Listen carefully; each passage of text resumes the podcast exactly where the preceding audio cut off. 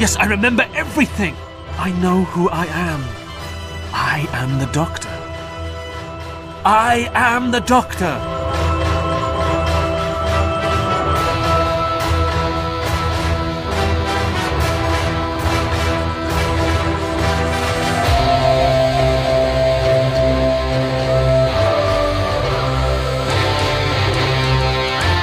You're listening to Pieces of Eight, the Doctor Who podcast that's hopefully not late for a very important date. We are carrying on in our trip through those sections of the Doctor Who universe, or indeed could it be a multiverse, given that there's all these different bits and bobs going on and featuring the Eighth Doctor. And uh, they're all still played by that lovely fella, Paul McGann, or at least they look like him, or they sound like him. I'm Kenny Smith. I'm Matt Michael, standing in for the much missed Becca Chapman as she recovers from COVID. Get well soon, Becca, please. You join us as we resume our quest to feature the Eighth Doctor's exploits, whether on screen, in books, novellas, fullcast audio, short stories, comics, animations, talking books, cuddly toys, or anything else we can lay our eyes, ears, and hands upon. Yeah, or grubby little protuberances if you want to be Scottish about it. Oh, I wouldn't dare. Okay, better not. Matt, lovely to see you again. How are you? I'm good, thanks, Kenny. Good to see you again. Looking Good. very tan from Lanzarote. Well, one tries, one tries. It's just I have a naturally dark skin complexion and I take a tan rather well. But of course, something. Close to Logar. All praise to Logar. I I managed to avoid the numismaton gas, though. That's the good thing because that could have been problematic, and I could I- have I come hear back. It's got very youthening qualities. Mm. Should have bottled some. Yeah, unfortunately, I've come home and I'm only about five inches tall, so it's a bit of a pain that way. But oh well, I look like a Doctor Who action figure now. So anyway, That's when Nicola Bryant doesn't swat you with a shoe. Mm, No, no, I'm, I'm not a foot person. Um, we'll, we'll, we'll go slightly higher for my area of interest. But yes, let's chat about some Eighth Doctor news that's been revealed since last we spoke. We have recently heard that there's two new Eighth Doctor Adventures sets on the way at the end of the year, continuing the adventures of the Doctor, Liv, and Helen, with What Lies Inside and Connections, which is going to bring us one, two, three, four, five new stories to look forward to. We've got Paradox of the Daleks by John Dorney and The Dalby Spook by Lauren Mooney and Stewart Pringle, writers of the brilliant The Grey Mare, which I listened to last December while I was out for a walk on a cold, windy, snowy evening, and it was bloody terrifying. And in Connections, we've got Here Lies Drax by John Dorney, The Love Vampires by James Kettle, well, that sounds cool, and Albie's Angels by Roy Gill. So, you're excited? I am. I think um, I'm always excited for some new Paul McGann audio news, and it's going to be interesting to see how his voyages back out into the universe sort of take off after he's been stuck in 2020 for for um, 16 episodes. I think it's fascinating to see that there's some. Again, it's always good to see some new names in the writing mix, particularly Lauren and Stewart, who recently get married at the end of May, actually. So, congratulations to them. And, and they're a lovely, lovely couple. I had a good chat with them for Vortex. And obviously, there's some interest in Here Lies Drax. So, the return of that naughty Time Lord fella, that would be quite an interesting one just to see what they do with Drax this time around. Uh, yeah, and, by John Dorney, who also wrote The Trouble with Drax, the fourth Doctor um, adventure with um, Lalla Ward, and a whole host of um, Drax guest stars. So I'm, I'm very much looking forward to see what Drax did next. I've got a real soft spot for Drax because um, I was born on the day that Drax was born on TV. Oh. 17th of February, 1979. Episode five of the Armageddon Factor is my birth episode. So Oh, that's brilliant. feel, I feel a little affinity with Drax. Yeah. That's brilliant. I love it. I was 11 days after Jon Pertwee regenerated into Tom Baker, so I am a child of the Fourth Doctor era. So it's quite scary because I, I was thinking about this because my Katie is a child of the Tennant era.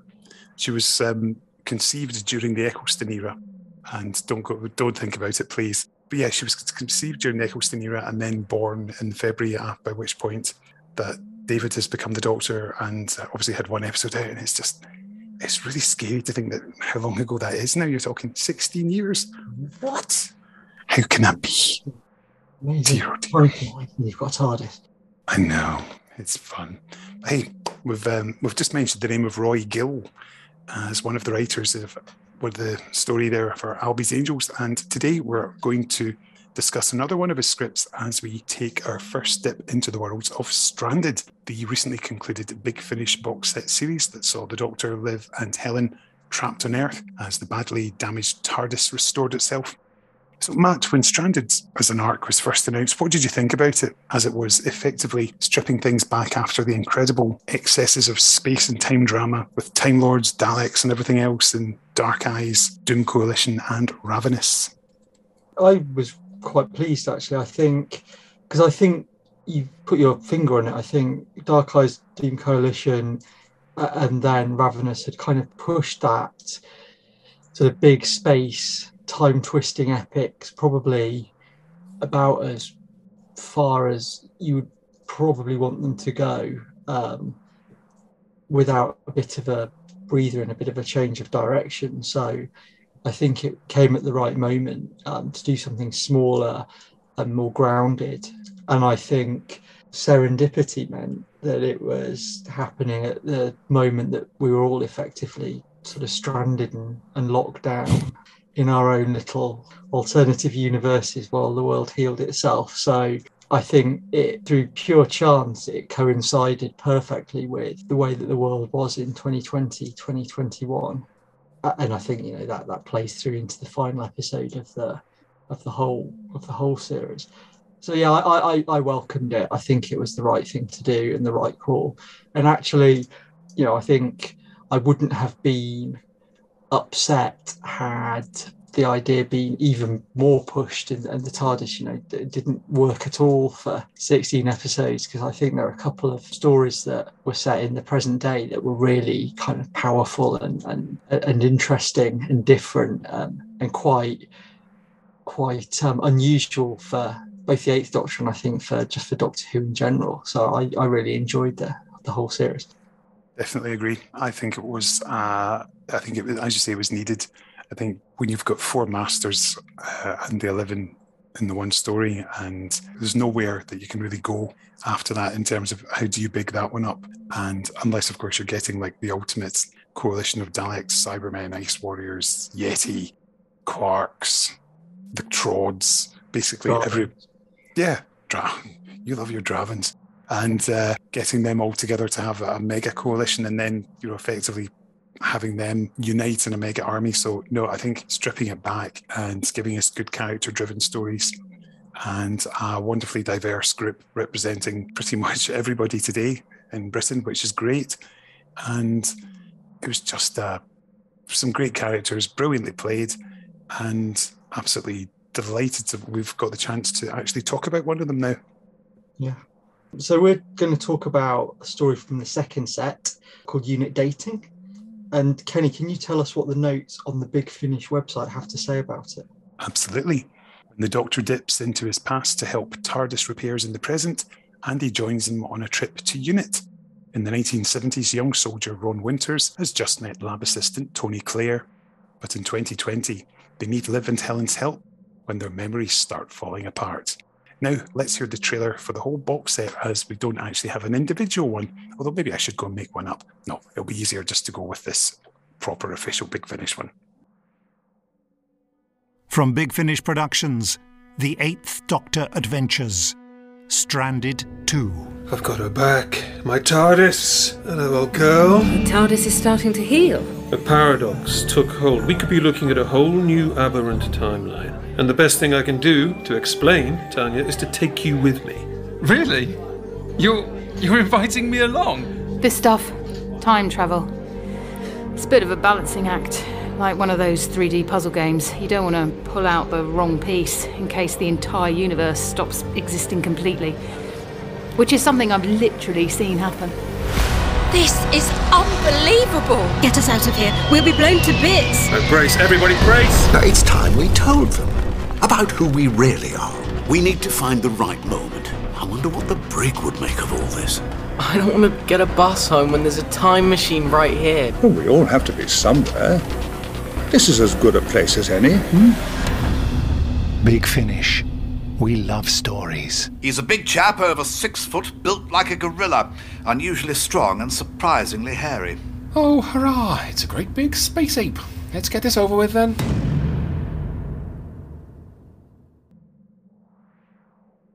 So at this point, I should declare an interest, as Roy Gill, the writer, has been a friend of mine for some 20 plus years.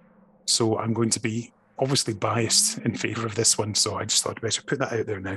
Stranded's a story which, as said just there, reflects life in the 21st century. So, how did you enjoy unit dating with that wonderfully brilliant title? I think it's a really sweet, lovely story.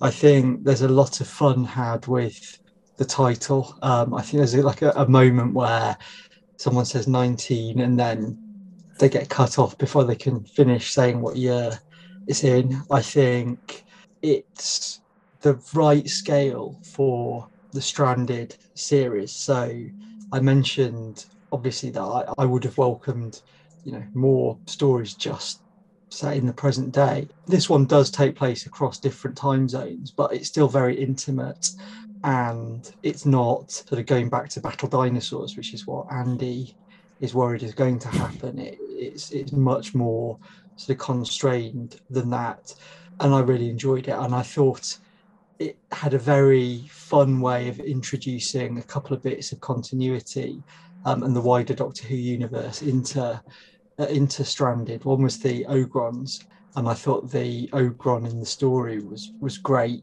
I think Big Finish have done some really fun work in the Paul McGann episodes with Ogrons. There's that brilliant Planet of the Ogrons, which is has got John Culshaw playing a doctorified Ogron, which is brilliant. Um, an Ogron that sounds like Jon Pertwee, which amuses me immensely as well.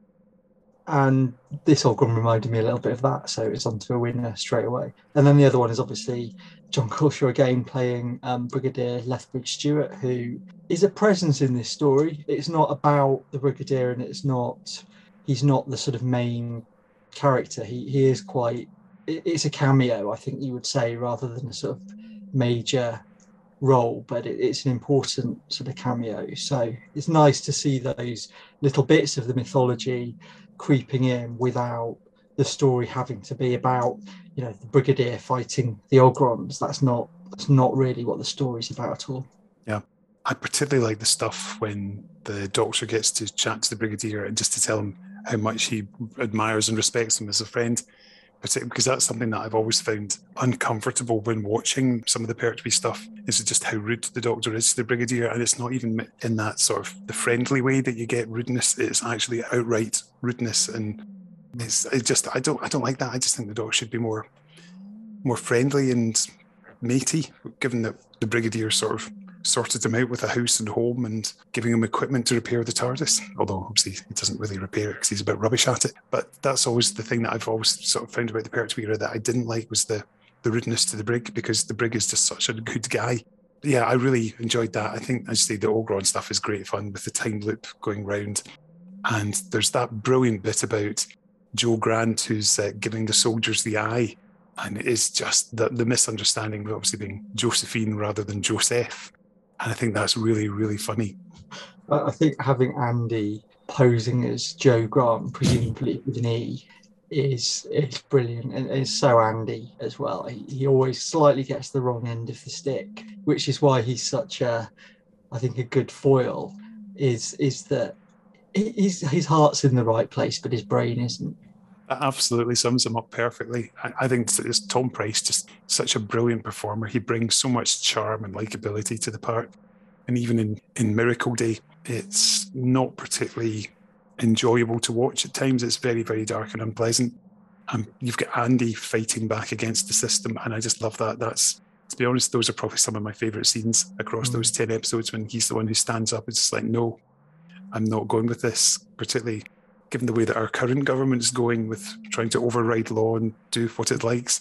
You actually do find that there are good people who will always stand up, and I really like Andy because of that. Yeah, no, I, I absolutely agree. I think there's a sort of earlier Torchwood episode, Adrift, where he's trying to do the right thing by a mother who's lost her her son. And again, he he pulls Gwen into that investigation by just relentlessly focusing on doing the right thing and you know just for ordinary people it's not about fighting aliens, or at least at that point, he doesn't think it's about fighting aliens. It's about people who need help, and Andy feeling really strongly that he's there to, to help people. He's he's a lovely character. I would love to see him pop up in uh, Russell T's new run. I think Oh, it'd be great to see him appear, and the fact that you obviously we know that Russell knows what Big Finish are doing since he suggested they use Andy, and uh, yeah, wouldn't it be nice just to get a wee reference to oh, it's another one of you, is it? And uh, that something along those lines. Obviously, you're sounding a lot more Welsh than me, but Well, you know, th- this this um, set means that David Tennant definitely visited Andy um, at the end of time. He was Yes. definitely one of the people that he paid a visit to. now there's an idea for a Big Finish box set. Yeah. The Doctor going around visiting his companions. Obviously, we've got 10th Doctor Classic Companions on the way. Uh, who knows where it's set? Is it set in there? Who knows? Well, I do, I I'm always not going wonder to. whether he, he landed on the, the space freighter and just opened the door and shouted, I'm sorry, I'm so sorry, and then just dematerialized as Andrew. Boom. right, let's head across Scotland as we go from just outside Glasgow, where I am, to the heart of beautiful Edinburgh and speak with Roy Gill. He's got the right stuff, baby. Hello, I'm Roy Gill, and I was the writer of Unit Dating for the Eighth Doctor Adventures as part of Stranded. Roy, welcome to Pieces of Eighth. Hello, nice to be on Pieces of Eight, joining the, ne- the next part of the Kenny podcast family. You make it sound like an empire. We never did get you on Scottish It is an empire, though, isn't it? Well, yeah, slowly but surely Power, taking over. Power of three is multiplying by the power of three and uh, branching outwards. yep. Power of three by the power of three, subtract one. Yeah, Uh-huh.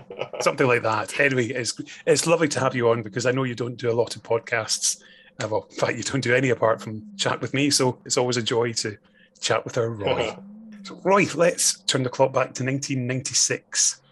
What do you recall about Paul McGann being Okay. cast as the Doctor? Um, I think I remember. I'm trying to remember where I, I first. I think it was maybe. I, I think I saw it in the newspaper. Probably my my, my dad's a, a big newspaper reader, so I think I probably saw it there, and I I definitely knew his name. A friend of ours, actually, Fraser, I remember had really pushed with Withnail and I on me as one of his favourite films ever. And so I was very aware of Paul McGann from Withnail and I. And also I'd, I'd seen, you know, I think things like maybe a bit of the Monocled Mutineer or something. But I definitely I definitely knew who, who it was and I was quite excited by the, the casting choice. And then I think the next thing would be seeing that, that shot of him on the cover of Doctor Who magazine with his head kind of shaved, holding the key to time. And I, re- I remember at the time kind of thinking, God, that's a bit of a bold look. and now it looks it looks strikingly modern now, but at the time, you know, nineties was quite a long hair time, you know, and I, I don't know the way he ended up, up in the movie was probably closer to my idea of the Doctor at, at the time. So that would probably be where I first saw him. And and weirdly enough, it all seemed to happen really quite quickly, didn't it? You know, we, we heard about it and then it was shot and then it, it felt like it was on mean, you probably know the dates better than me, but it, it wasn't like it wasn't like say when Doctor Who came back with Russell T Davies, and we probably heard about the casting and Chris and Billy about a year before it was actually on telly. It seemed once the news there, it seemed to happen quite quickly. Am I am I right in that? You are I- I right, can't Roy. You're very so good. long ago. it was announced in the early January and it was on the Uh-huh. air, or well, it was out on video on May the 22nd in the UK, and Right. then it was on oh, you know the on May the off book on the dates. Well, Uh-huh, uh-huh. it's that is quick. It's well because May the 22nd is my pal Jonathan's birthday, and that's how I remember missing his piss up because I came through to Edinburgh to get the video release. Uh-huh. And I remember May Uh-huh. the 27th because it was just five days later, and that's when uh, Louisa first came into the Edinburgh Doctor group. So there we go. Uh, there's a Louisa go. now Dunlop, married to Walter Dunlop, another of our friends. So there we go. Hello, Walter and Louisa, if you're listening. How radio of If me, how local. why not? Exactly. Um, quite. Um, so, first time you saw the TV movie, I don't remember you joining us in the queue. Am I wrong in remembering, or am I misremembering? No, you, I wasn't. I was not in the queue. I knew about the midnight opening, and I did come through to. I was in, I was living in Stirling at the time. I I did come through with my friend Ian to get it, but and this now seems ridiculous, but you know, I, I mean, I was also I was on the internet in the world in 1996, but news travelled a bit slower in those mm-hmm. days. So the original video release it was scheduled and then delayed because of the Dunblane tragedy. I don't think we necessarily knew the reason until some time later, but that's what it was because they re-edited it to take out some of the violent content as a as con- of concerns of that. So it was delayed, and I, I remember coming through, uh, and we were both hugely excited, and then it wasn't going to be out, and uh, I think. uh, I think when it was then, I, it was pushed back by a few weeks, wasn't it? It was a couple of Um, weeks, 10 days, something more. like that, yeah. And when it came to the actual release day, I had uh, an English exam that day. And so it's burned into my memory. So my, my pal Ian, same one who'd come through to Edinburgh with me to get tape, and we couldn't, he went into town in Stirling that day to get it. And I vividly remember this this this exam sitting through it and not really bad because I was about to see new Doctor Who and getting back and uh, watching it with he watching it with him, and then I think he had some. Uh, he was he was on different subjects to me. He he had. Uh, he we, we watched it together and then he went away and I just ran the tape and watched it again of course you know and uh, yes that would be when I that be when I first saw it and I remember you know there was a lot of buzz about it I mean I obviously watched it again when it weren't out on telly and I remember a lot of my friends including people who were not fans were watching because they were all intrigued about it and it had been off air for, for so long and it was a big thing that it was coming back I think actually now as well, um, I remember seeing a little trailer. There was a little teaser trailer for a new season on BBC One, which had that little clip of him in the park grabbing Grace and going, I am the doctor. And I just, these little fragments of, of something coming back to life. So exciting. And I remember, I mean, watching it for the first time, I would, I was probably, you know, I was, the, the direction was so good it really grabbed me. It was on such a big scale. I admit that it was probably more American than I was expecting. But what I think it got, apart from a lot of the casting and the direction, a lot of the design and so on, one of the things I think it got very right was the tone. It's a big action comedy adventure, you know, and there's a lot of warmth and energy in it. And there was so much science fiction out at that time that was so completely lacking in any humor. I mean, the big show at the time, science fiction wise, was The X Files. And I guess we were also still kind of in next gen era. And although there are things about those shows that are great, they are not comedy shows. And Doctor Who's not a comedy show, but it, it to be good Doctor Who, you need to have a little bit of spark to it and that was one of the things I got of it. You know, Paul bounced really well off Daphne Ashbrook. It bounced really well off Eric Roberts, and there's a lot of lines in there which have a humour to them that is very, very, very Doctor Who. Even though a lot of, you know, even though the setting and the, the and the visuals seemed very new and strange at the time, the tone was just right, I think, and. uh yeah and so i was instantly very excited and and and very sad when it didn't look like we were going to get any more as we didn't for a while yeah until the books came and then the big finish came and and suddenly we had a lot of Paul McGann, which is great. yeah, I was just say been on five years and Paul McGann's back in the park for Big Finish. And of course, you were following pretty much from the word go, weren't you? Oh yeah, yeah, definitely, definitely. I, I was there from the start, very, very excited that it was back and real, you know, and tangible in some kind of way. I mean, I had read a number of the novels and really enjoyed them, but there's something different about it being performed.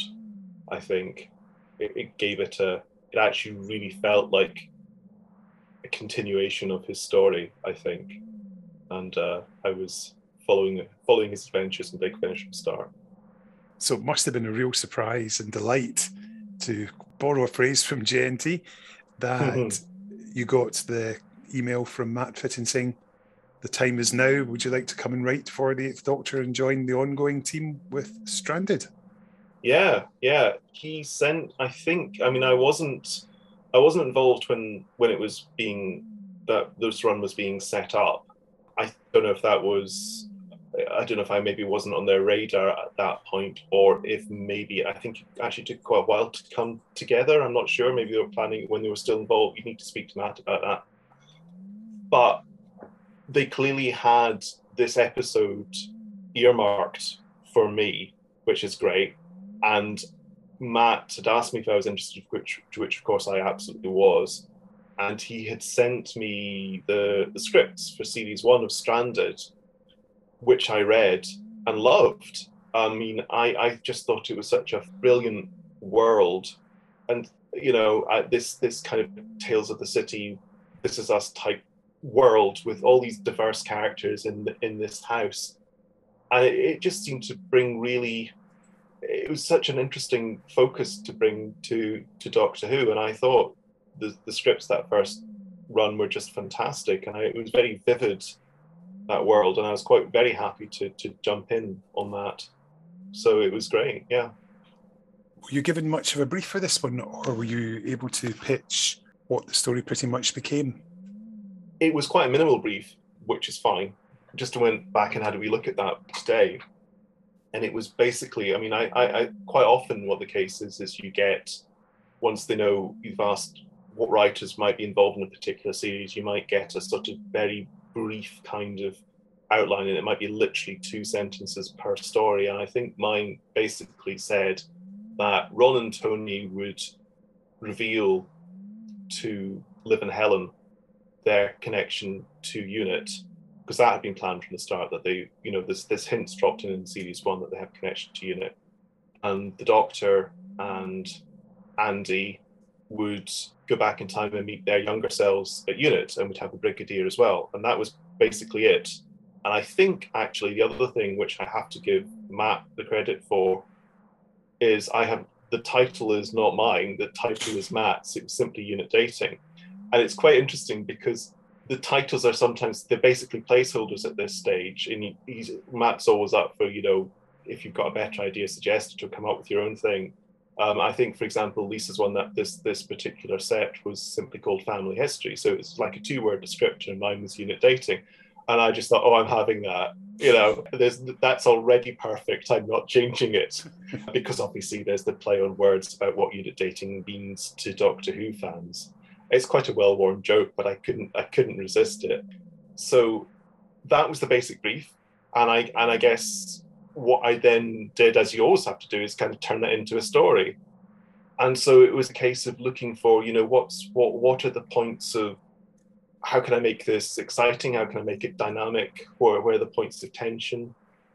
I mean, the first kind of thing was I was thinking, okay, so why is the why is the doctor going back? I guess the starting point is often asking yourself questions. So, you know, why is the Doctor going back to unit in the in the 70s? I'm just saying 70s here. It's quite funny. Obviously, the whole unit dating, in, in as you know, Kenny, and probably most of our listeners know, is the ambiguity about when the, the unit stories actually took place.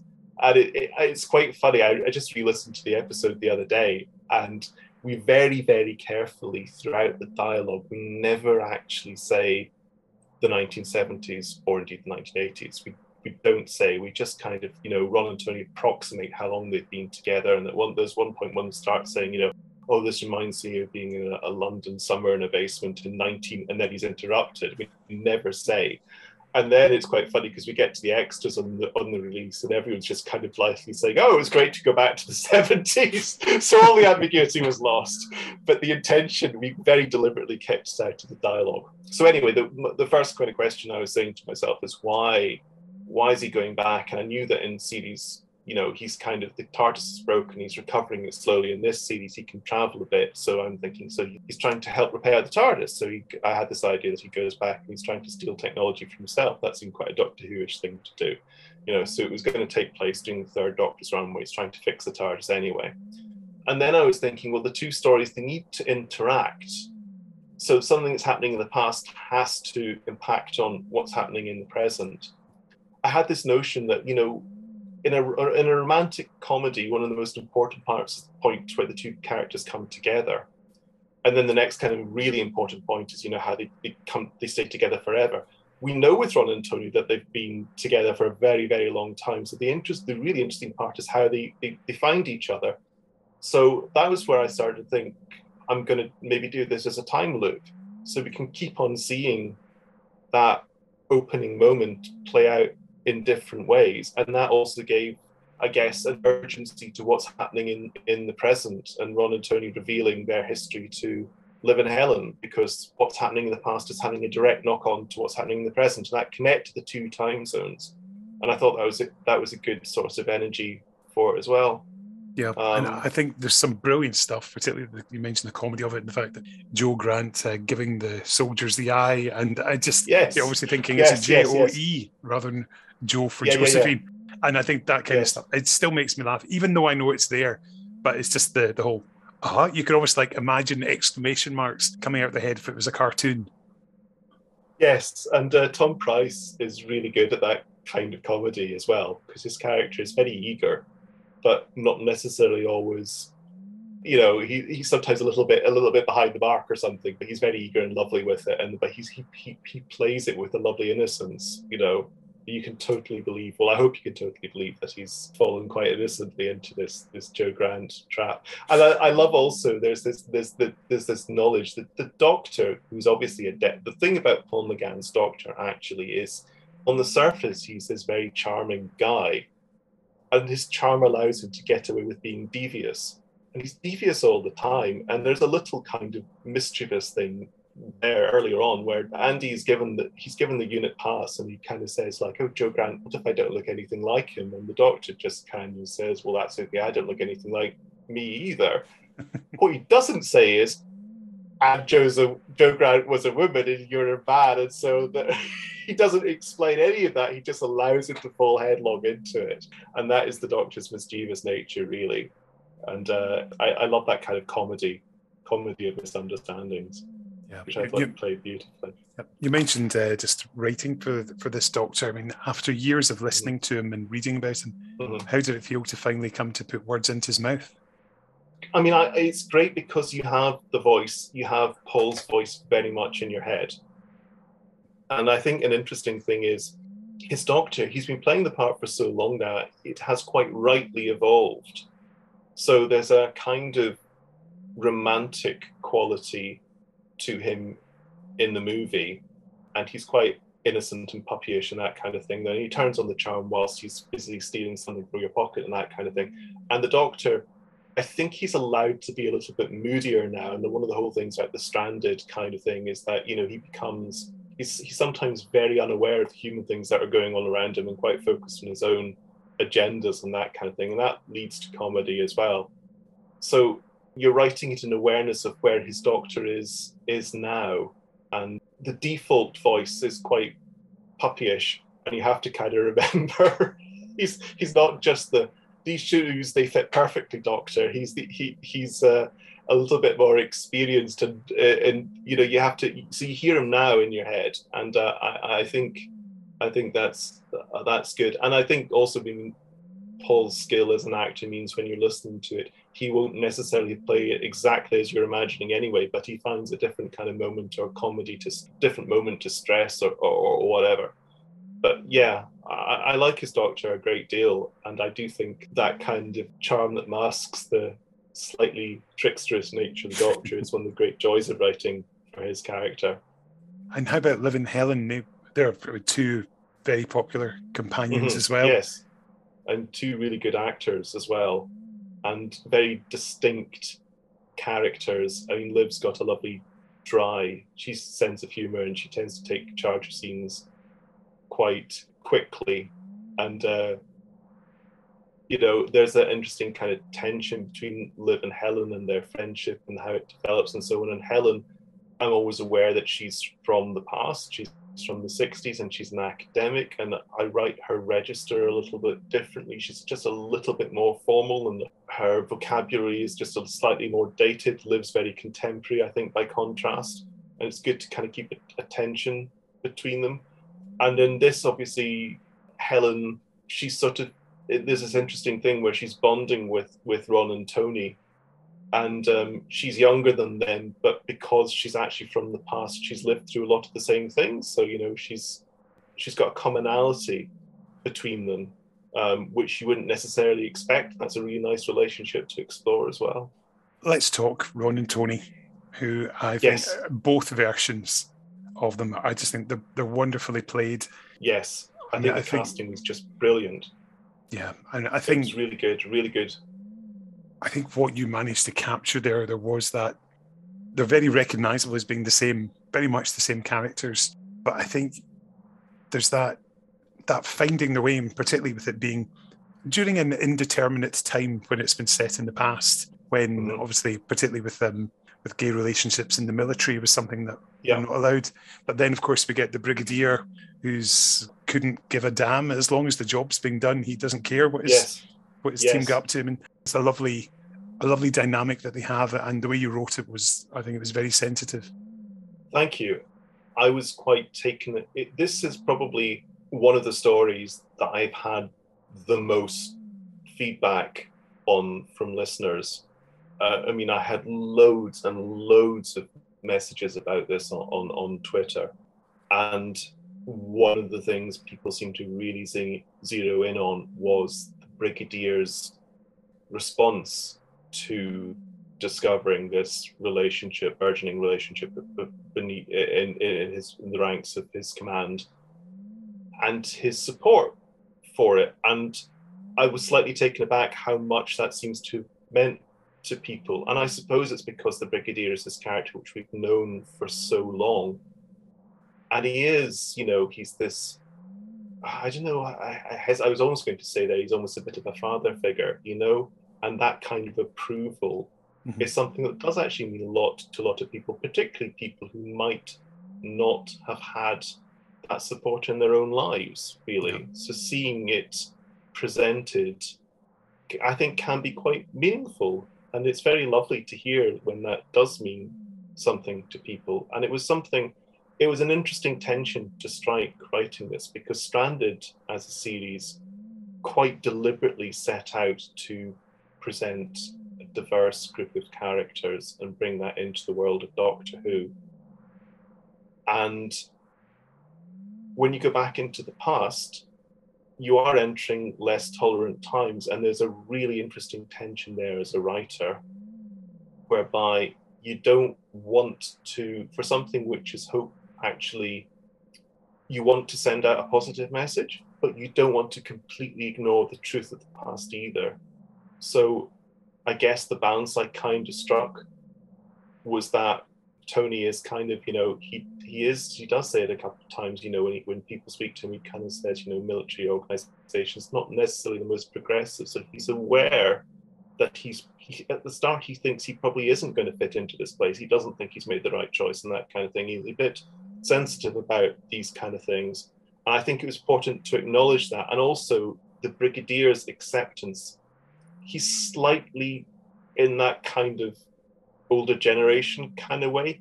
He's very well meaning about it and he's not thrown, but just takes him a couple of moments to to find the right words. He's not instantly there. You know, you know he's, universe has faced stranger things in its time, you know. and I, and I, I- think the thing is, you know, a lot of what we know about the character, the Brigadier, I mean, I think he's brilliantly played now and really sensitively played now by Jon Culshaw, but a lot of what we know of him and our feelings towards him come from Nicholas Courtney, who gave that character, I mean, he could have been this pompous military bore, and he isn't. He's got such warmth and such a humor and irony to him.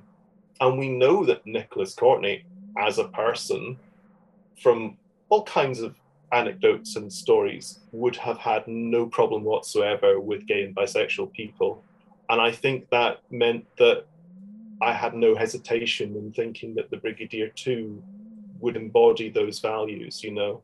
I think when it comes down to it, he's basically a decent person and it might be new information to him.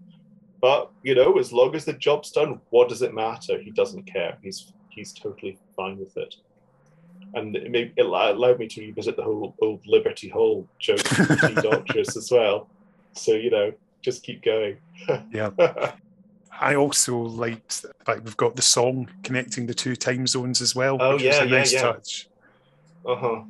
The song was in the script. In that, I mean, I think when it comes to time loops, the trope definer is obviously Groundhog Day, and quite a few sh- shows and films and movies since then have also used a sort of song as a reset. And I thought about that, and I thought the thing is, um, this is happening in audio, and you do need a kind of cue that you're looping.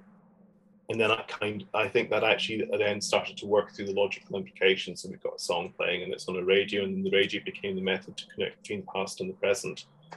And what I, I, I was quite happy with this notion, this slightly romantic notion at the end that the reason the doctor fixes the radio because he's the doctor, he doesn't do it perfectly. He fixes it, but he fixes it to only ever play songs for one year, so it becomes kind of emblematic of their relationship and the start of the story.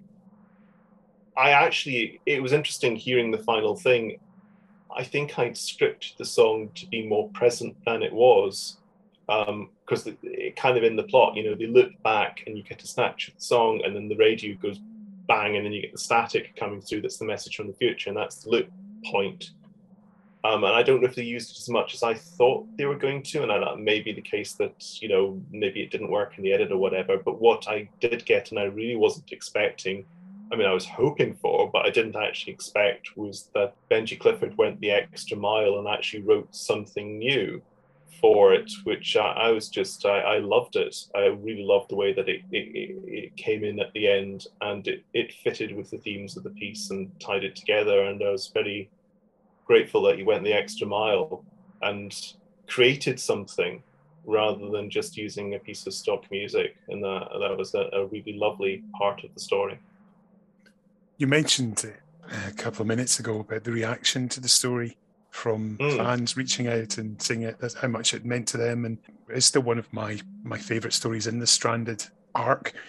How do you look back on it now? It's obviously it's a wee while since it came out, and how do you feel about it? Is it everything you wanted it to be? Yes, I would say so. I'm very happy with it. I mean, I thought it was cast really well, and I thought it was it came together really well. I mean, it was one of these ones where because the time, you know, you're you're it was a very it was a tricky one to write because the time zones do connect. I mean, usually in a story you're following more than one strand, but the points you cut between each strand, between each story strand, you can just kind of figure out as you go along. But in this, because the actions in one time zone impact on the other, it had to be very tightly plotted so it, it, was quite a it was quite a complex one to write and there's this i think there's quite a, a sense of satisfaction in knowing if that has has worked technically.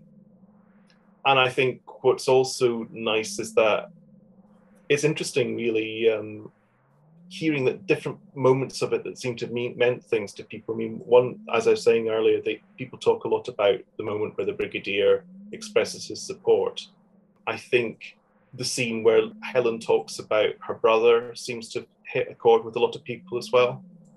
And the scene, which I know when I was was writing it, I remember Matt speaking to me about as well, is the Doctor and the Brigadier together because you know we're going back into the past. I couldn't change lore exactly, but weirdly enough, the fact I created this circumstance where things get erased meant the Doctor can kind of say things that he wouldn't normally say and he's able to kind of ex- express his real warmth of feeling towards the brigadier.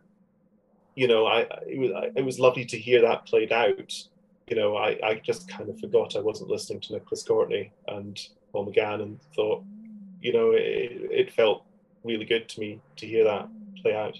Yeah, and of course we do, I as you mentioned. that about my own writing, should I? I did really, I did like that moment. No, you're allowed to be proud of your work, Roy. There is nothing wrong with that. It's a lot of people will not um, listen back to the stuff, but I know I think it's it's fantastic. And just as you mentioned, Helen's brother Albert, there, just that I just yes. hearing that absolutely broke my heart. Just, and it's one of those things that in the 21st century, you know, as a father with uh, a gay child, it's you know I don't I couldn't care less as long as she's happy, and that's what you know completely embraced that and and it, and it, and that bit does break my heart even now when I listen to it again. It was so beautifully played. And it, I have to say, that's one of these things where Albert, the, the, the brother, that's something which arose from a conversation I had uh, with David Richardson. And he said that he'd always had this notion that maybe Helen had had a brother who was gay, and that this might be the source of her connection to Ron and Tony. And when he said that, my head kind of lit up, and I thought, this is a really strong idea. And I went away and I wrote the scene between them at the end. And do you know, it's funny, it went down it went down on the page very quickly and it probably changed not at all in editing. And I think it's probably one of the best scenes in it maybe because there's a truth to it really. I mean i love nicola's delivery of you know when they're when they're kind of saying you know helen's kind of saying you know not everything's easy to say and nicola kind of says well maybe it should be. And i think there's a whole kind of world there about the things that we keep quiet and the things we do or don't feel we can talk about to our friends and our family and how important it is and the, the importance of this kind of character we haven't heard about before the other stranded episode I wrote, Keys of Baker Street, as well. That was already in my mind when I wrote that, and so when Helen is talking to Tony in that in that scene again, the brother comes up again because it's still on her mind and it's been this big thing for her. And I was so there's a through line there from unit dating to Keys of Baker Street. But uh, Roy, you mentioned there, despite the importance of friends and family, and just to put it on the record, during lockdown we spoke a hell of a lot and uh, yes. and and you were a great support to me and it was always lovely to chat and again today it's been lovely to chat so it's always a joy to talk to one of my best mates so thank you for coming on the podcast. and to you kenny. It was great to speak to you. Happy to talk anytime. So there we go how did you find the depiction of the younger Ron and Tony's relationship, especially you know, being in the military and the Brigadier's reaction to it? Because I think that is one of the most affirming scenes across the whole of Stranded for me. The fact that the Brigadier is so accepting. Yeah, I, I think the re- the relationship of this younger Ron and Tony is actually what the, the story's about. It's about two people who are tentatively finding their way towards um, being together. And it's lovely then to see, we've already seen the payoff, is that they're, together 40 odd years later, but this is the sort of start of that story. And in the wider context of Stranded, you know, you've got um, Liv and Tania are also sort of tentatively finding their way towards each other. So I think it it sort of encapsulates a wider storyline that's happening across Stranded. And I think, you know, it, prompts something in Helen as well, who's not always a character that has been particularly open about her own sort of feelings or her own family background. And I think that prompts Helen to open up about the brother that was presumably caught cottaging um, and sent to prison and, and the, the sort of rift that caused in the family. And perhaps, although she she doesn't talk about it, perhaps, you know, Helen um, is also struggling with sort of same-sex attraction kind of thing. So I think I think there's a a really charming, sweet, real sort of relationship at the heart of it of two two people who are they're not even sort of it's not particularly flirtatious. It's just it's very tentative and and two people who are who who live in a sort of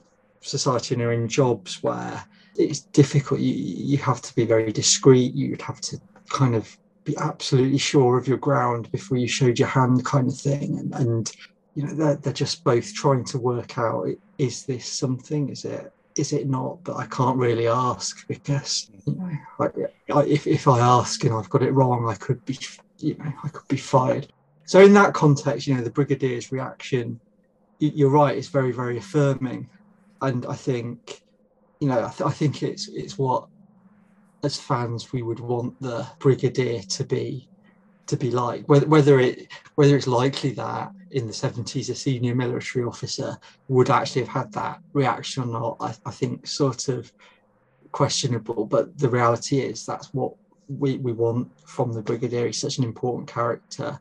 Yeah. Uh, it- when he sort of sort of says not not at, not at work, but what you do outside of work, you know, enjoy yourself. Yeah. I think is really sweet. Yeah, I think the fact that we know that, and something that Roy mentioned was the fact that Nick Courtney was very friendly towards the LGBTQ plus community, Yeah.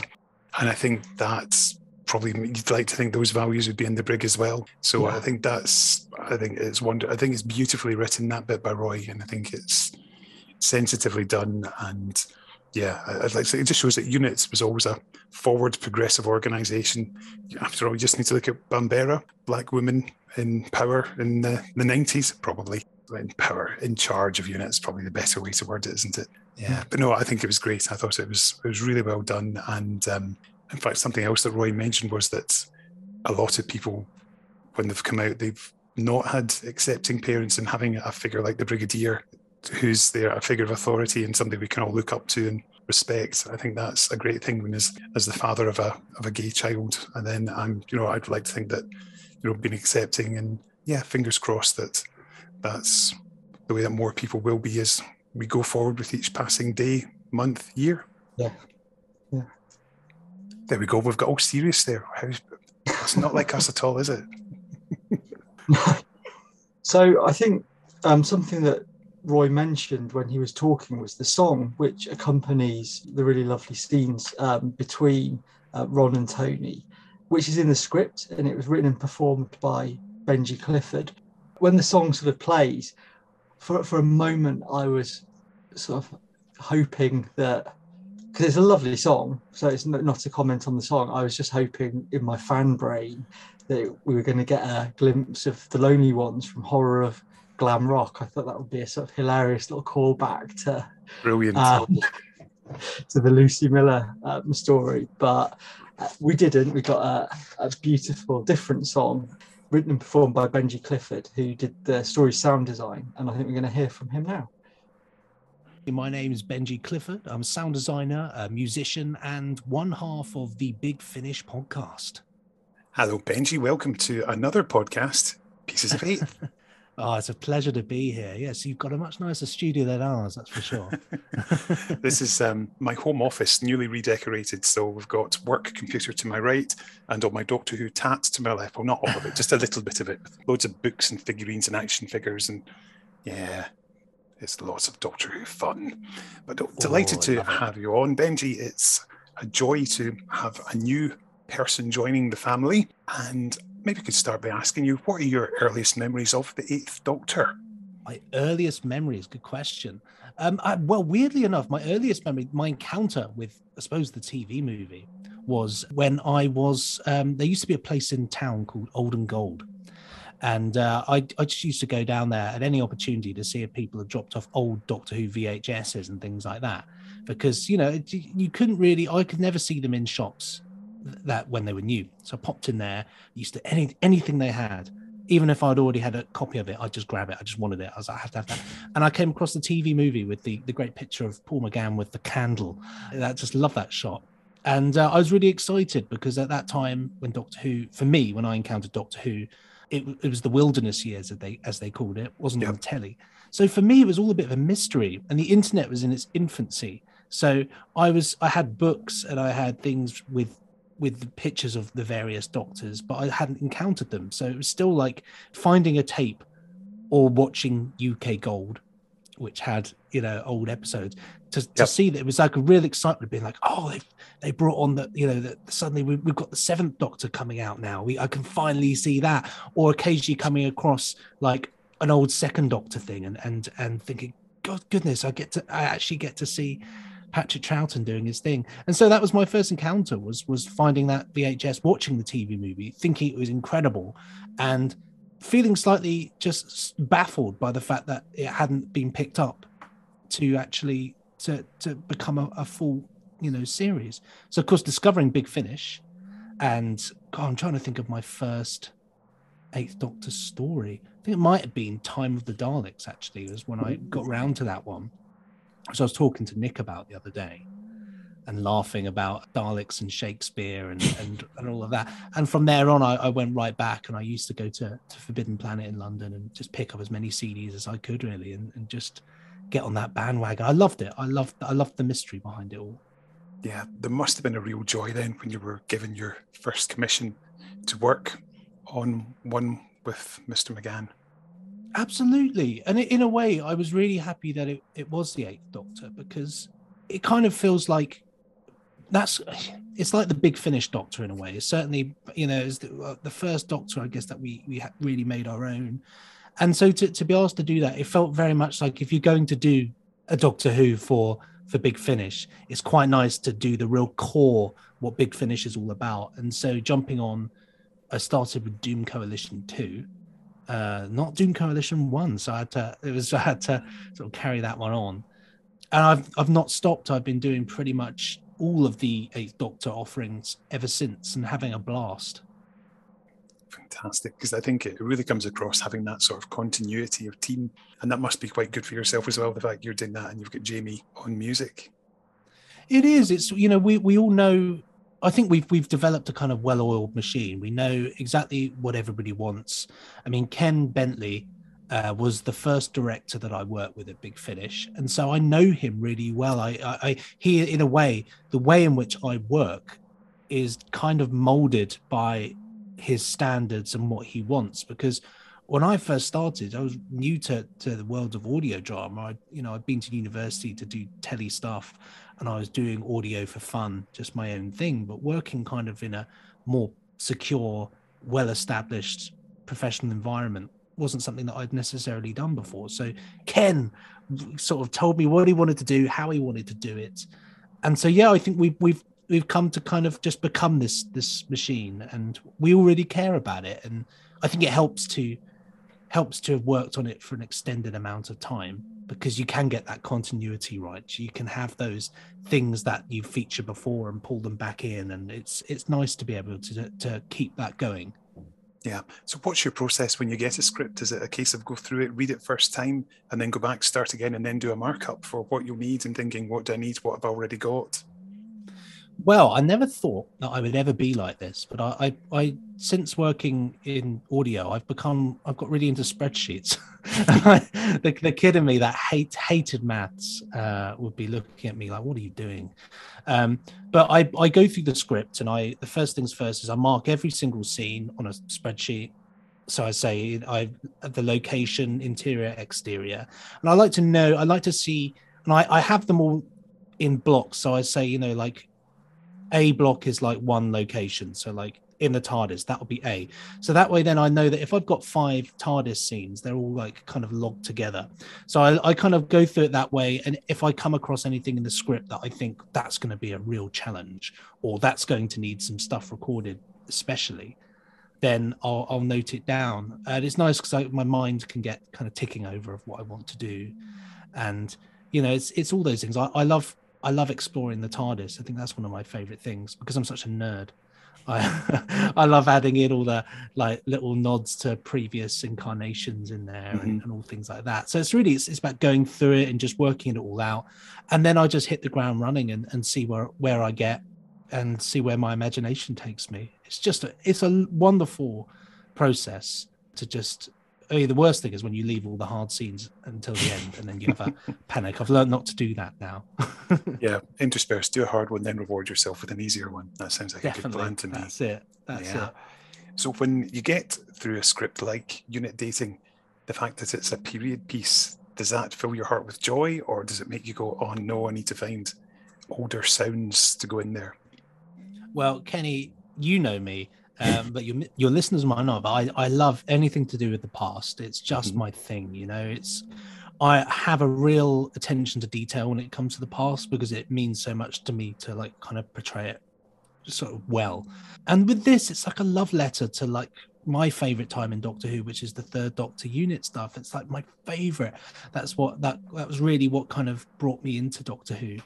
And so it was you know it was just lovely to go through there and even little things like um I, you know, this is the level of detail I go into sometimes. It's like going into old episodes and lifting sounds, lifting the sound of the background sounds of what those unit labs sounded like. It, it's it's unnecessary, but I think for me, and I think sometimes for like the fans, I know there are people out there like me who notice little details. Mm-hmm. I think it's so nice to pepper little things in for people to stop and say, "Oh, oh, that's quite.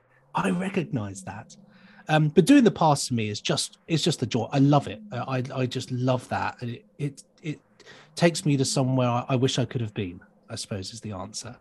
Yeah, I suppose with this one, when you've got sort of timey wimey sounds and Ogron smashing through the place and stuff going on in two different time zones, that it must have been a bit of a challenge, but a fun one.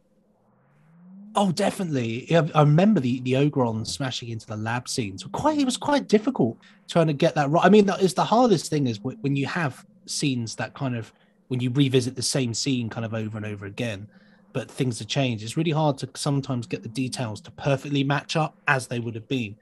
But um, with things like that, it's always a challenge, but it's it's part of the fun, and and it's so nice when you do get to the end of like a long day of working on a scene because sometimes scenes can just take such a long time and you you really go through the motions of getting tired and but then when you get to that end thing you've got an ogron smashing up a, a lab and people whizzing in and out of time and suddenly you know people outside of the scene looking onwards for example at what's you know all these things uh once you get there and it's completed you think oh i'm so I've done it. I've done it, and it sounds all right. And it, you know, you don't. There's nothing worse than getting to the end and feeling like it's just not what you wanted.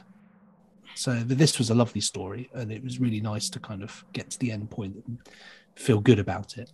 Yeah, because in our episodes where we've covered BBC books, I've done some sound design up to some readings, and oh my god, just with one, just taking one tiny wee cut and everything's thrown out of sync. So yes, to be able to lock it in place, that's what you do, it definitely, I have so much more respect for you. That already did have plenty, but since doing these wee bits of sound saying, oh my God, yes, much, much kudos to you, Benji.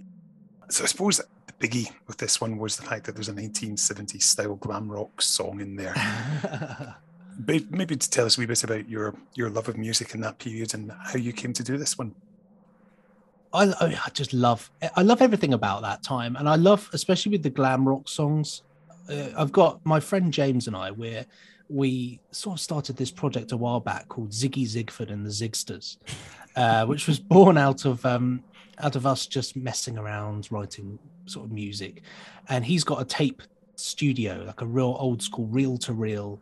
All his gear is from sort of the 70s, you know, a lot of it, a bit of the 80s in there. But it's part of it kind of started with us just writing old music and um, and doing stuff that way. And we've actually we've written an album. It's hopefully ready to go soon. But all of that, we it, it really felt like I spent some days in the seventies with those records because we'd sit in there and we we we insisted that if you smoked whilst playing the music, it somehow makes it sound more seventies. But I mean, the, so I, I, was already kind of well well versed in in doing the glam rock thing. This wasn't recorded there though because I didn't you know I didn't have the time to whip over there and do this. So when I got the got the memo with this that there's going to be this song in it, I don't think anybody really thought, oh, we'll get Benji to do that song. I think it was just a case of it was in there, and I just thought to myself because it's like a it's a bit it's a bit cheeky if I'm honest because I'm not down to do the music. It's Jamie who's down to do the music, but I kind of thought Jamie's doing music accompanying the episode, but this is very much set inside the world of the piece. It's in terms of diegetic and non-diegetic music as the technical terms. So I just thought, oh, I'm just going to do it, and if he tells me off, I'll just apologize because I really want to do it. And so I just thought I tried to think of a sort of you know those the sort of time and a song that they were both you know is very of that time and grounded in that world, and also a song that they would look back fondly on, and it's kind of you know, and I of course incorporating the Doctor Who thing, so it was the you know the chorus is the Wizards of the Universe, which I thought was very Marc Bolan because mm-hmm. the type of thing you know he the way he talked he was all about Tolkien and you know it's all wizards and King Arthur's round table, and he was all very kind of wispy like that, the way in which he used to speak about things. And so I thought the Wizards of the Universe sounds like quite a, a Bolan esque kind of thing that he would sing. and so I just had such a nice time kind of writing that, and I didn't expect, I really didn't expect so many people to to pick up on it. But I suppose it's hard not to when it's repeated constantly through the episode. you know, but um, I'm just really pleased that people liked it. Yeah, well, Roy, as the writer of it, he absolutely adored it. So he was overjoyed with the way it turned out. So you've made a, another Scottish person very happy. well, he did such a lovely job on the script, you know, and it's it's whenever you receive scripts, you have some that you love and some that you, you don't like as much, some that make you groan because of the what you've got to do and what you've got to achieve, and others which you think, oh, this is going to be so nice to do. And when you get something like this, um, which is really heartfelt at times as well. And it's it tugs at your heartstrings. It really plays with the nostalgia factor of kind of you know why we love Doctor Who, and it's all about it's kind of a celebration of old Doctor Who, a celebration of love, of pride, of of just of the whole era really as well. And it's just it was such a, a lovely script. He did such a great job. I agree, absolutely agree. Brilliant, Benji. Thank you so much it's a joy. Thank you so much, Kenny. great. Thanks, Thanks for coming on, and we'll hopefully speak to you again very soon. Yes, I do hope so. Take care. Thank you very much, Benji. And there we go. That's some of the highlights from UNIT Dating. And all in all, I think it's a real highlight, not only of set two, but I think across the four box sets. It's definitely one of the best. And I'm not just saying that because Roy's my pal. And that also time up for this week's episode of Pieces of Eight. And I'm actually going to tell you what's going to be in next week's episode now, because originally when we started chatting, I didn't have anything confirmed, but I now have it confirmed. So, Matt, you will remember traveling back to 2007 and Doctor Who was on BBC Radio 7 every week on Sunday nights with Paul McGann and Sheridan Smith as the oh, Doctor. I, I was a wee bairn at that point. I don't think I was allowed to. I've already I've already blown that at the top of the episode. And I was very old in 2007. I do remember that. Yeah, and of course, once those episodes finished broadcasting, they were followed up by their own making of episodes and we series called Beyond the Vortex, and that ran for two series. And of course, Beyond the Vortex has never been repeated or is not available to purchase anywhere. So we are going to be sharing them next week all eight episodes of Series 1. And we'll have a wee chat with Martin Montague, who was the producer and the interviewer who put these packages together. And these, I should point out, are copyright BBC, but we're sharing them just to get them out there into the wide world. And we're not infringing their copyrights because we completely respect and love the BBC, don't we? We do. We love you, the BBC. Yes, especially Mr. Russell T and his bad wolf people, because you're lovely. And we love our Big Finish people too as well. But there we go.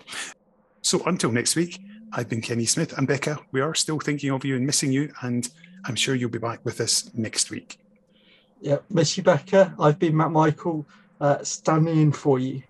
You're a lot taller than Becca, though. I'm just sitting on a higher chair. Oh, that's true. Mm.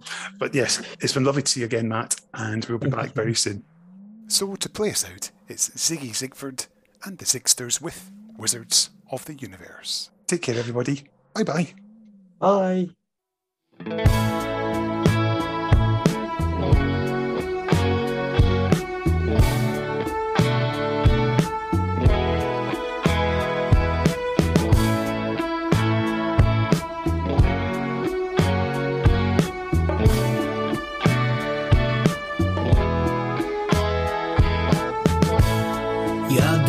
Like starlight.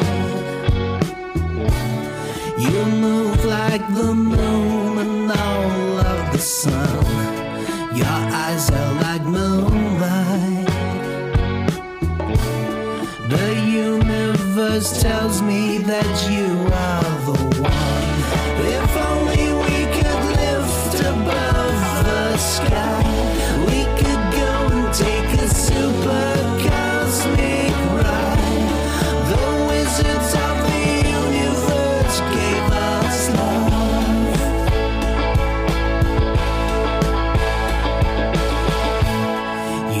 简单些嘛。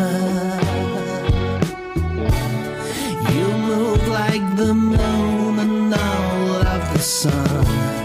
Your smile makes me glimmer.